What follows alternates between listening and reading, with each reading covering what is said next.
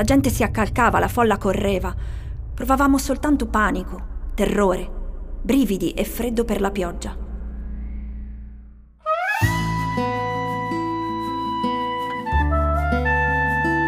Voci dal campo, episodio 15.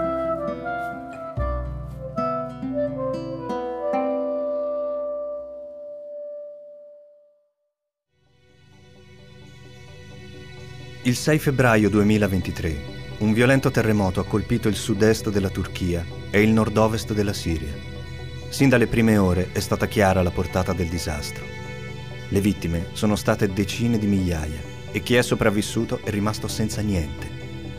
Medici Senza Frontiere, già presente in Siria, è intervenuta subito nell'emergenza.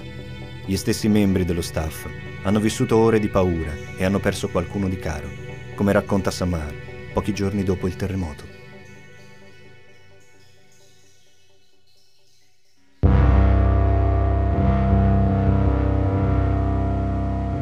Quando c'è stata la prima scossa, ero a casa con mio marito e i miei figli. Stavamo dormendo. Siamo scappati fuori di corsa, in pigiama, a piedi nudi, terrorizzati. Sembrava la fine del mondo.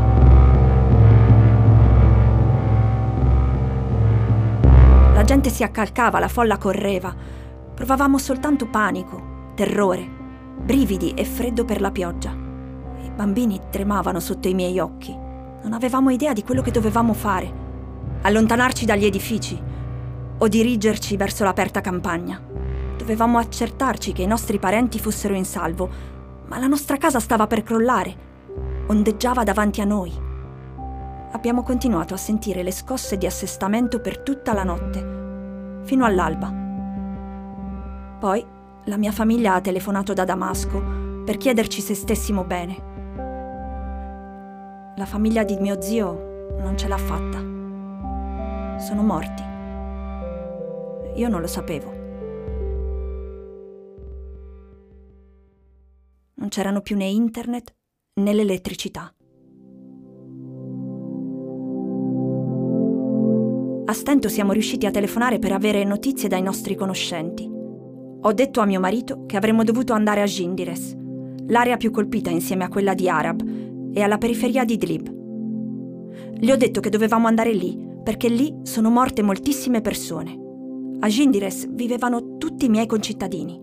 Ci siamo preparati e dopo un quarto d'ora siamo partiti con i bambini. Quando siamo arrivati, abbiamo visto che tutti gli edifici della città erano crollati. Dalla periferia al centro non è stato risparmiato nemmeno uno. Gli abitanti erano sotto le macerie. Erano tutti morti.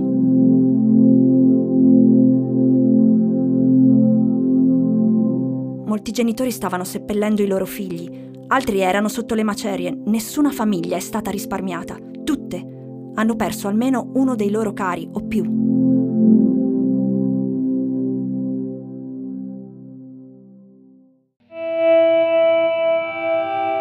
Ci vuole tempo per estrarre la gente da sotto i cumuli di rovine e c'erano pochissimi mezzi pesanti.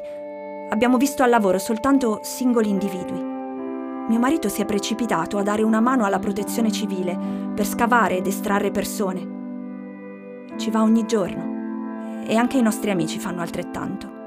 I team sanitari di Medici Senza Frontiere che io coordino stanno sostenendo la popolazione anche a Gindires. Tutti hanno qualche parente lì e, anche se non ce l'hanno, vanno a prestare soccorso e a setacciare le rovine perché non c'è nessun altro a farlo. I macchinari pesanti sono davvero pochi al nord e non riescono a coprire tutte le regioni. Un altro team di MSF ha distribuito cibo, kit igienici, tende e vestiti. Hanno lavorato fino a tarda notte. Nella famiglia di un amico sono morti tutti, a eccezione di una bambina. Siamo andati a trovarla in ospedale. Ci ha detto che scappando si erano dati appuntamento in un posto preciso. Lei si è diretta alla porta insieme a suo fratello, seguita dalla sorellina più piccola. Il soffitto ha ceduto ed è crollato sul loro papà. Lo ha sentito pronunciare le sue ultime parole prima di morire. Quando è crollato tutto, mia sorella è finita sotto di me. È soffocata per colpa mia, ha detto piangendo. Mia sorella Tala è morta per causa mia, mi gridava di spostarmi, ma io non potevo muovermi per le macerie sulla schiena. I detriti poi sono caduti e hanno amputato la gamba del fratello. Lei si è fratturata entrambe le gambe. Ho dovuto ricorrere a tutte le mie forze per assistere a tanta sofferenza.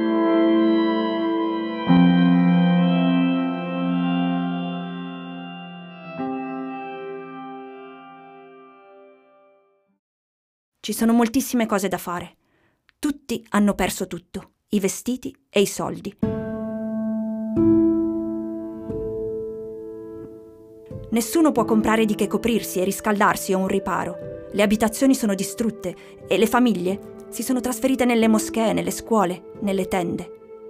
Alcune associazioni umanitarie stanno lavorando sul terreno. Ma le necessità sono infinite. Medici Senza Frontiere sta supportando gli ospedali nei governatorati di Idlib e Aleppo. Le equip mediche hanno curato migliaia di feriti. Coperte, cibo e kit di prima necessità sono stati donati alle popolazioni sfollate in Siria e in Turchia. In particolare, nel nord-ovest della Siria, i bisogni sono molto elevati perché questo terremoto aggiunge un ulteriore livello di drammaticità per le popolazioni vulnerabili che stanno ancora lottando dopo molti anni di guerra. Le enormi conseguenze di questo disastro richiederanno un adeguato sforzo di aiuti a livello internazionale.